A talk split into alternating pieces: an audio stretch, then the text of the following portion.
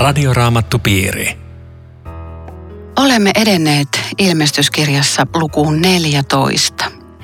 Tänään jatkamme Riitta Lemmetyisen ja Eero Junkkalan kanssa keskustelua. Minä olen Aino Viitanen. Tekniikasta huolehtii Aku Lundström. Mites Riitta ja Eero, nyt ollaan päästy näin pitkälle. 13 lukua vaikuttavaa ilmestyskirjaa.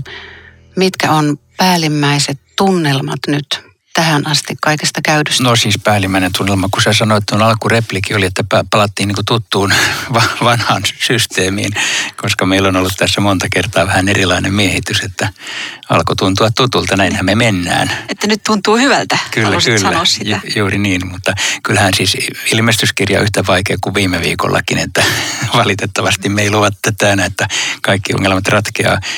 Tämä on niin visainen kirja, mutta mutta, mutta täytyy luottaa siihen, että, että tämä on Jumalan sana ja sillä on joku tehtävä ja meidän selitys toivottavasti ei hirveästi sitä huononna, että se jotakin aina avautuisi.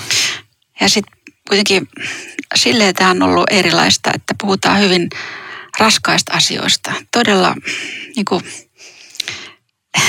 ei, ei ole helppoa avata näitä, mutta, mutta silti mä sanoisin, että tunnelma on valoisa, koska koko ajan me tiedetään, miten lopussa käy. Me ollaan vähän niin kuin se pikkupoika, joka luki hirveän jännittävää romaania ja se sankari oli, oli aivan alakynnessä ja sydän hakkasi ja katsoi viimeisen luvun ja sanoi, että oi, sulle käy lopussa tosi hyvin, on ihan turvassa. Ja Joo, toi on hyvä. Tämä on, tämä on se meidänkin lohtu ja kuulijan. No, niin kun me lähdettiin tähän matkalle, niin todettiin sitä, että alkuseurakunta on nimenomaan lukenut ilmestyskirjaa. Joo. Onko nyt näin, että meidän ajassa tarvittaisiin tämmöinen Johanneksen ilmestyskirjan uusi renesanssi? No mä en, mä en ole siis ihan varma, että tarvitsisiko ihmisiä kehottaa, että ruvetkaa hirveästi lukemaan ilmestyskirjaa. Toisaalta ajattelen, että sitä kuitenkin luetaan ja aina kun tulee maailman katastrofia, niin ihmistä vaan ilmestyskirjan, eikä sitä mitään haittaa ole, sen kuin vaan. Juuri tuolla periaatteella, millä Riitta äsken sanoi, että tiedämme lopputuloksen. Mutta että kyllä, kyllä mä mieluummin renessanssi odotan Johanneksen evankeliumille tai roomalaiskirjalle. Hyvä. On, on se just näin. Tosin mä itse koen suuren hyödyn tästä siten, että on tähän kirjaan perehtynyt ja tämä kuuluu niin kuin kuitenkin kristityn perustietämykseen, että mitä tämä kirja sisältää. Että ei sitä voi ohittaa. Hmm. No mennään tuohon lukuun 14. Meillä on siinä paljon mielenkiintoista asiaa. Mä luen tuon jakeen yksi. Sitten näin tämän.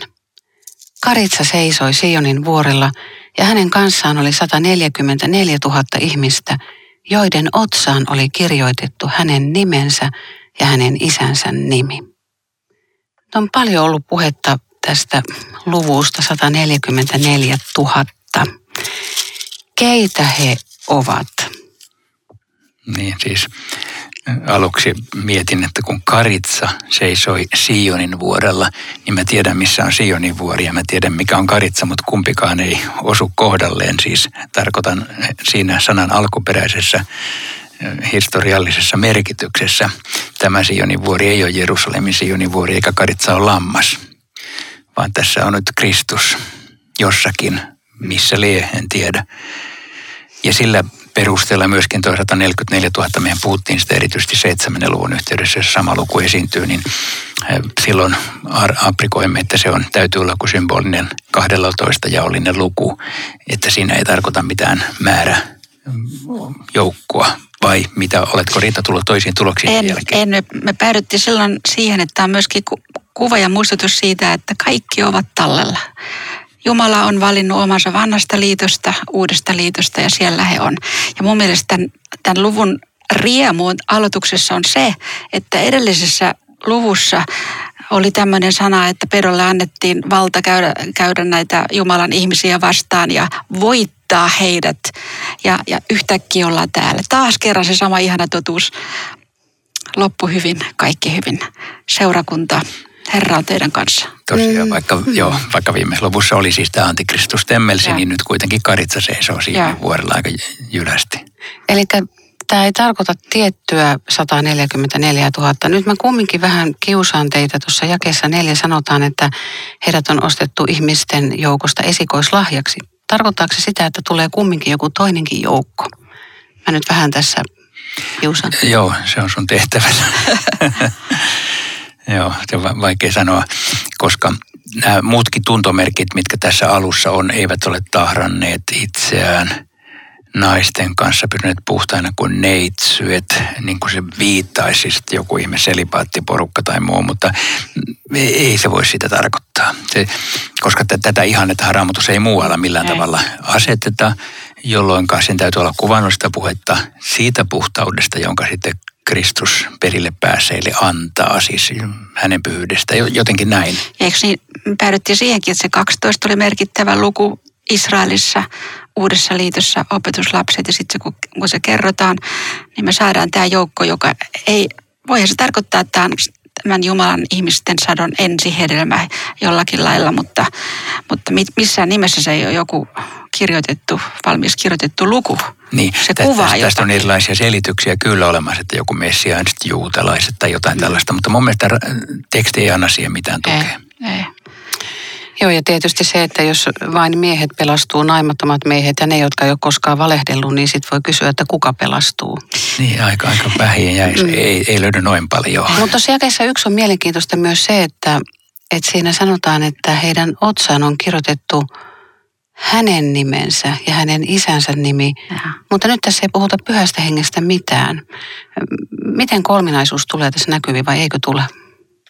Jaa, pitäisikö tulla? No eikö se pitäisi, eikö pitäisi tulla? Ja se kaikissa teksteissä tulee. Niin, ei, ei se tule esiin, mutta ei se tarkoita sitä, että ei kolminaisuus olisi läsnä. Sitähän se johtopäätöstä ei voi tehdä. Valtaistun edessä, hän tarkoittaa Jumalan edessä. Pyhähenki on varmasti kaikessa mukana ja eipä silti pyhähenki sano tärkeitä sanoja tämän luvun keskellä. Että siellä hän, hän on.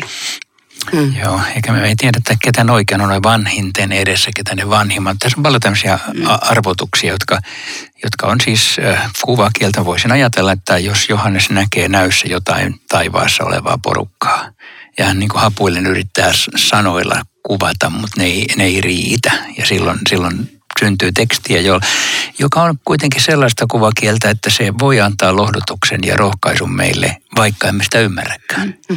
Mä, mä jäin miettimään tätä, mä ensimmäistä kertaa havahdun, he lauloivat siellä uutta laulua ja sitten tämä, jota ei voinut oppia kukaan muu kuin nuo pelastetut. Siis että tästä pitää päätellä, että tämä ei ole meidän virskirjassa, tämä ei ole edes viiskielisessä. Tämä opetellaan taivaassa. Ja, ja tätä mä mietin, että mikähän tämän sisältö on. Ja sitten päädyin tämmöiseen vastaukseen, että sen täytyy olla se sisältö, jota ei maan päällä voi sanottaa, koska sitä ei kukaan pysty kuvaamaan. Mitä on se kirkkaus, jonka Jumala omillensa antaa. Ja siitä syntyy uusi laulu. Sen sisältö on jotain, mikä täällä ei kukaan runoilija kykene tätä laulua kirjoittaa. Ei siis mikään messesoratori, ei, eikä mikään. Ei mikään. Tässä jakeessa kaksi sanotaan, että että hän kuuli myös ikään kuin harppujen helinää ja harpun soittajien laulua. Mulla oli vanha kristitty ystävä, joka on jo päässyt tämän ajan vaivoista, niin hän joskus sai yöllä rukoushetkissään kuulla taivaallista laulua. Jotenkin ajattelen, että, että Jumalalle musiikki ja laulu on tärkeää ja ja siellä perilläkin todella sitten lauletaan uutta ihmeellistä laulua. Joo, siis tässä sanot jotain tosi äh, oleellista, koska kristinusko on jotenkin erittäin rikas lauluperinteestä. Ja sitten kun ajatellaan, että ateismilla ei ole lauluja, agnostikko ei tiedä, mistä se sen laulun, miksi se laulaisi jotain.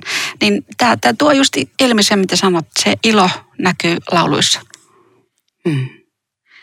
Niin sitten on nämä neitsyöt, pitäisi varmaan vielä avata sekin. Siis mä katsoin, että 15 kertaa Uusi testamentti puhuu neitsyöstä. Aina tarkoitetaan siis Jeesuksen omaa, joka on antanut elämänsä hänelle. Ja, ja tätä suhdetta kuvataan. Eikä palvo epäjumalia. Eikä palvo epäjumalia, niin. vaan Herra on se, jolle sydän on ja, ja, ja tavallaan linjassa sen kuvan kanssa, että seurakunta on Kristuksen morsia. Ja. Siis tätä kuvaa Raamattu käyttää. Mm. No tuossa jakeessa 6 sanotaan näin. Minä näin taas uuden enkelin, joka lensi korkealla taivaan lailla. Hänen tehtävänään oli julistaa ikuinen evankeliumi maan asukkaille, kaikille kansoille, heimoille, kielille ja maille. Miten niin enkeli julistaa? Siis tämä on musta helppo jae.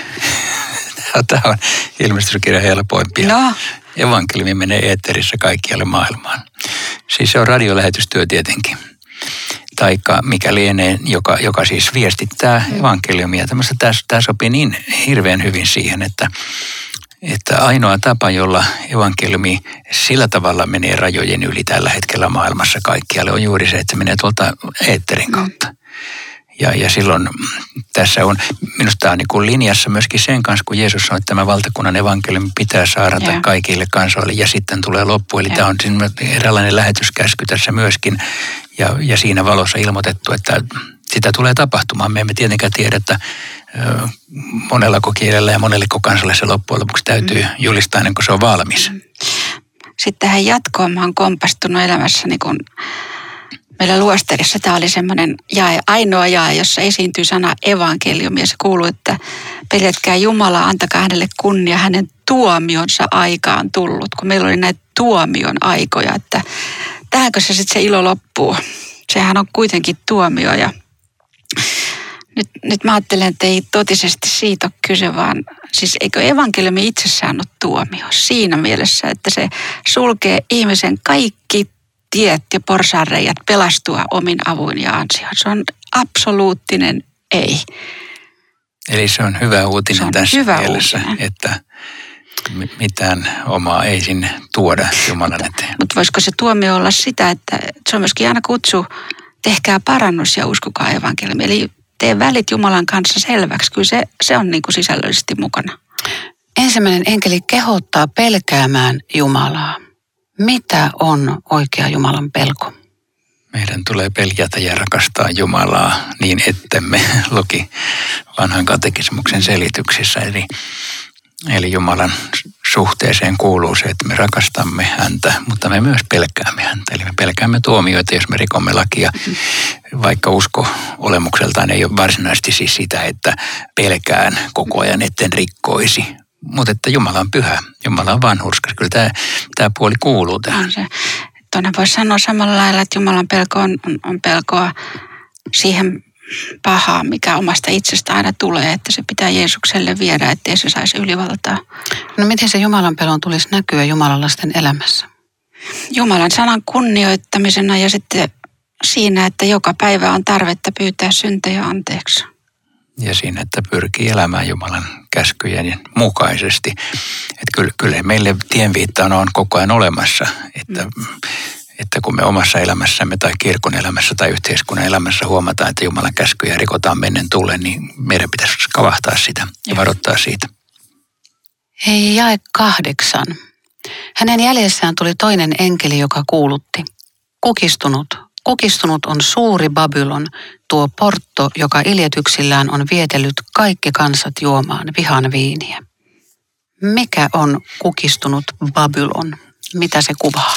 Se tulee itse asiassa jatkossa hyvin seikkaperäisesti selvitetyksi, koska mä, mä että tämä on tämmöinen niin ennakkoviesti luvuista 17 ja 18, koska siellä on ihan meidän raamattumme otsikoita myöten Babylonin tuomio ja Babylonin tuho, mutta sanottakoon nyt tässä vaiheessa, että en ajattele, että se on Irakissa oleva kaupunki, vaan että siis siellähän on Babylonin rauniot, vaan että se on antikristillisen maailman pääkaupunki tai jotain sellaista, joka symbolisoi antikristillistä maailmaa.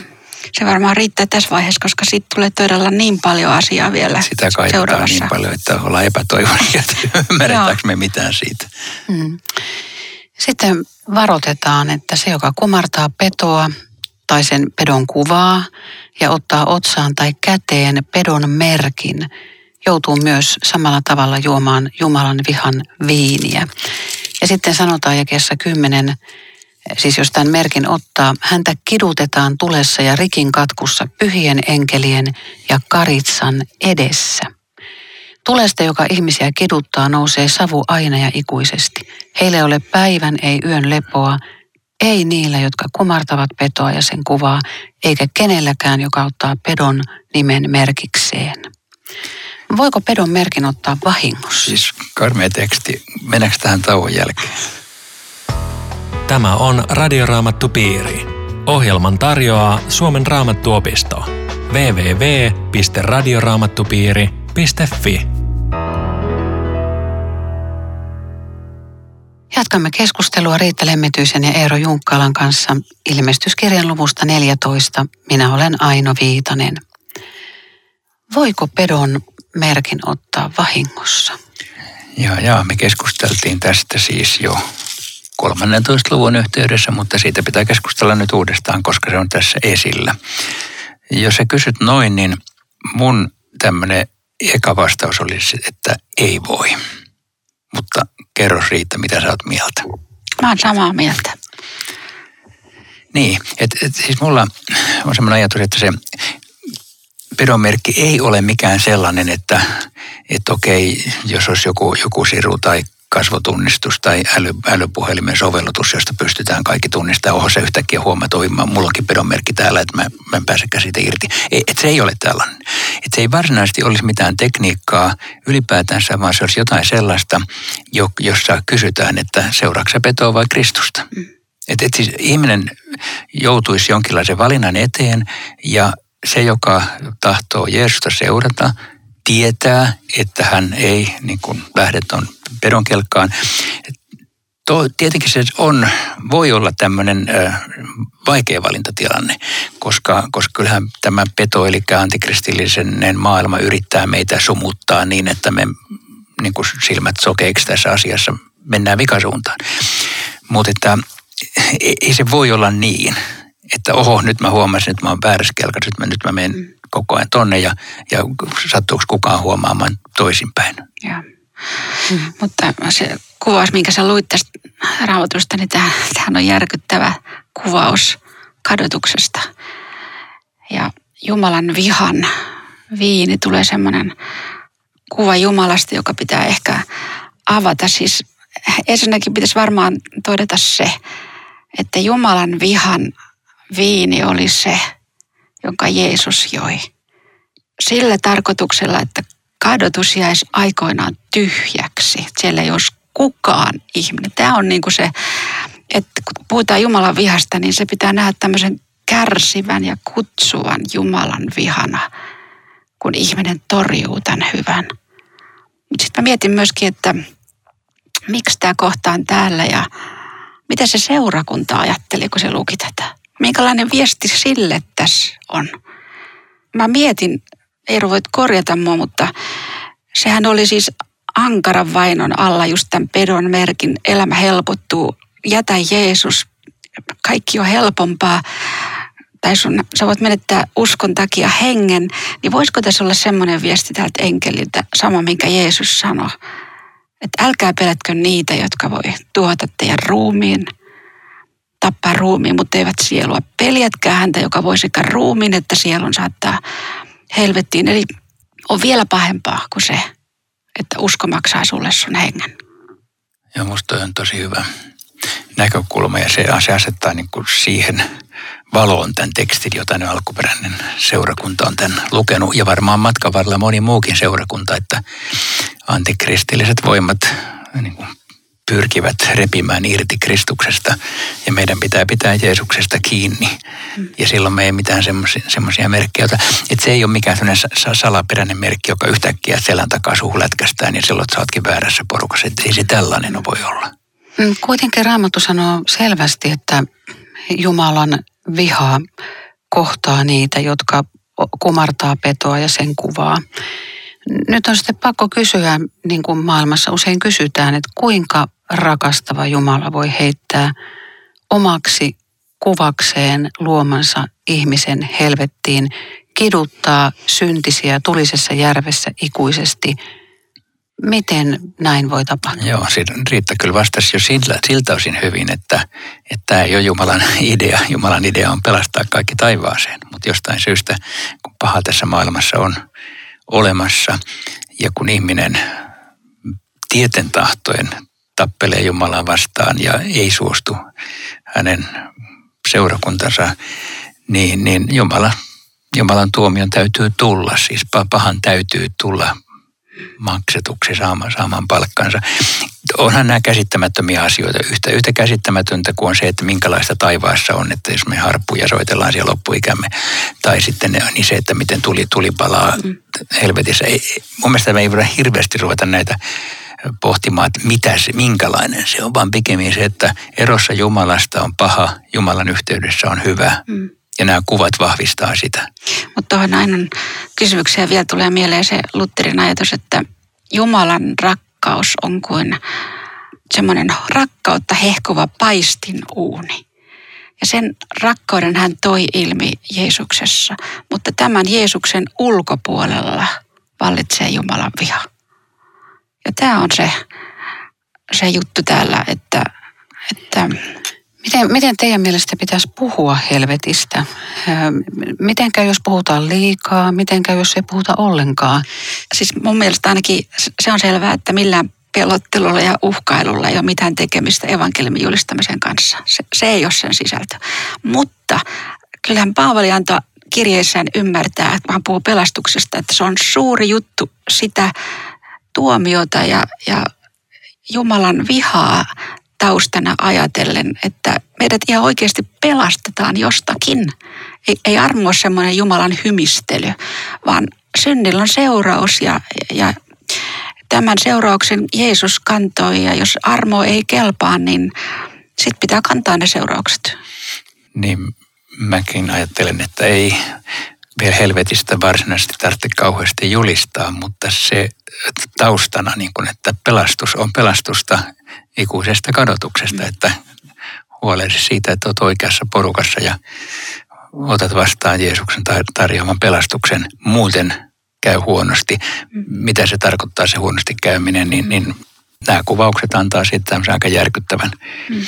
järkyttävän välähdyksen, että kyllä se saa tietyssä mielessä pelottaa ihmisen, vaikka siis mm, en mäkään to, todellakaan julistuksessa niin varmaan ole aikakausiin pelotellut helvetillä, mutta Raamattu pelottelee siis siinä mielessä, että, että mm, sitä todellisuutta vasten me sanotaan, että kannattaa lähteä Jeesusta seuraamaan, ettei päädy sinne. Mutta eikö aika moni tuu uskoa juuri helvetin pelosta? Eikö se ole ihan hyvä motiivi? Kyllä se voi olla joku sysäys sinne päin, että jos tämä on totta, niin en mä sinne halua. Niin, että et siinä mielessä, jos jättää kokonaan sanomat, sitä ei ole tai sitä mm. ei tule, niin, niin silloin, me, silloin me ollaan laiminlyöty niin. oman kutsumuksemme. Onhan meillä paljon opettajia, jotka sanoo, että kuolemaa ei ole, eikä, mm. eikä sen niin, jälkeen joo, mitään. Että kaikki, kaikki pääsee taivaaseen. Mm. Siis, se ei ole tämä, tämä, on, tämä on vaarallista, ikään kuin ihminen tietäisi Jumalan viimeisen ilmoituksen, että se on nyt peruttu. Siis ei todellakaan voi semmoista sanoa. Muuten sekin on aika jännää, kun tota, puhutaan tästä kadotuksesta, että, että siellä ei ole lepoa. Heillä ei ole päivän, ei yön lepoa, että kun uskos on niin hieno musta se, että se tarjoaa levon. Saa, saa rauhan Jumalan kanssa ja kun sitä ei rauhaa ole, niin ei ole lepoakaan. Plus sitten, jos sallitte, voidaanko mennä eteenpäin. Joo, ole hyvä. Mm. Puhuttiin näistä Akessa 13 Kristuksessa kuolleita, niin musta tässä on niin kauniisti, että he ovat autuaita, sanoo henki, siis pyhä henki. Ja sitten tulee näin, he saavat levätä vaivoistaan. Ja mä, mä jotenkin herkis, herkistyn tuossa, kun mä ajattelin, että taivaassa tiedetään, että meillä on täällä paljon vaivaa. Se ei ole tuntematon juttu. Ja nyt, nyt tulee tämmöinen ihana kommentti pyhältä hengeltä ystävät, kerran se on loppu. Mm. Saat levätä vaivoista. Mm. Joo, se on, se on kaunis kuva tämän niin näiden rankkojen sanojen välissä. Niin. Ja, ja myöskin tuo edellinen ja, että kysytään pyhiltä kestävyyttä, jotka noudattavat Jumalan käskyjä ja uskovat Jeesukseen. Mm. Siis sekään ei sisällä sitä viestiä, että sä pystyt noudattamaan kaikkia käskyjä, vaan että se on se tie, mitä sä tahdot kulkea, mutta usko Jeesukseen on se, mikä kantaa sut tonne perille, jossa saat levätä vaivoistasi. Tuo oli tosi tärkeä, koska siinä voi tulla se ajatus, että mun pitää kestää ja kestää ja kestää, Joo. Vaan, vaan Jeesus vie meidät perille. Mutta meillä on vielä yksi kappale tässä sadon korjuusta. Ja 14. sitten näin tämän, oli valkoinen pilvi ja pilven päällä istui joku ihmisen kaltainen, jolla oli päässään kultainen seppele ja kädessään terävä sirppi. Ja sitten kerrotaan, että sieltä tulee ensin enkeli, joka korjaa sadon maan päältä. Ja sitten tulee toinen enkeli ja hänkin kokoaa sadon, mutta hän kokoaa sen vihan viinikuurnaan, jossa on verta niin paljon, että vielä 1600 stadion mitan päässä se ulottuu hevosen kuolaimiin asti. Tässä puhutaan nyt kahdenlaisesta sadonkorjusta ja toi jälkimmäinen on ihan järkyttävä Jumalan vihan viinikuurna. Mitä tästä pitäisi ajatella ja kuka tämä on tämä sadonkorjuun tekijä tässä jakeessa 14? Siis mä kuvittelen, siis kun meillä oli niitä Jeesuksen vertauksia, niin siinä oli aika selkeä viesti, että Jumala lähettää enkelinsä sadonkorjuuseen. Että ne, ne toteuttaa tämmöistä Jumalan tehtävää. Ja sitten toinen juttu, mikä mulle tuli tässä mieleen, on se, että Jeesus korosti siinä vertauksessa sitä, että Jumala antaa aikaa kypsyä. Hyvä kypsyy, paha kypsyy. Ennen ei puututa mihinkään.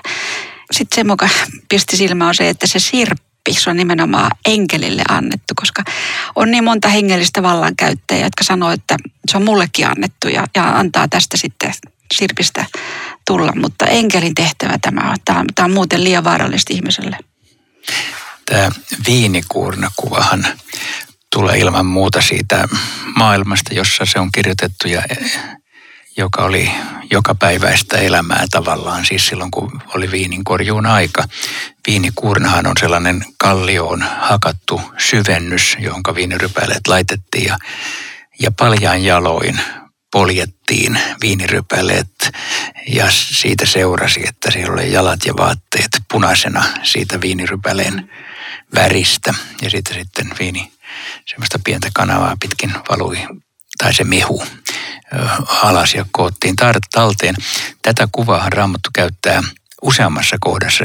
Oikeastaan peruskohta on Jesajan kirjaluvussa 63, johon tämä sitten liittyy, tämä ilmestyskirja 14. Että, että samalla tavalla kuin viinikuurnassa se viinirypäleen mehu värjää kaiken punaiseksi, niin, niin tässä nyt sitten tämä Jumalan tuomio.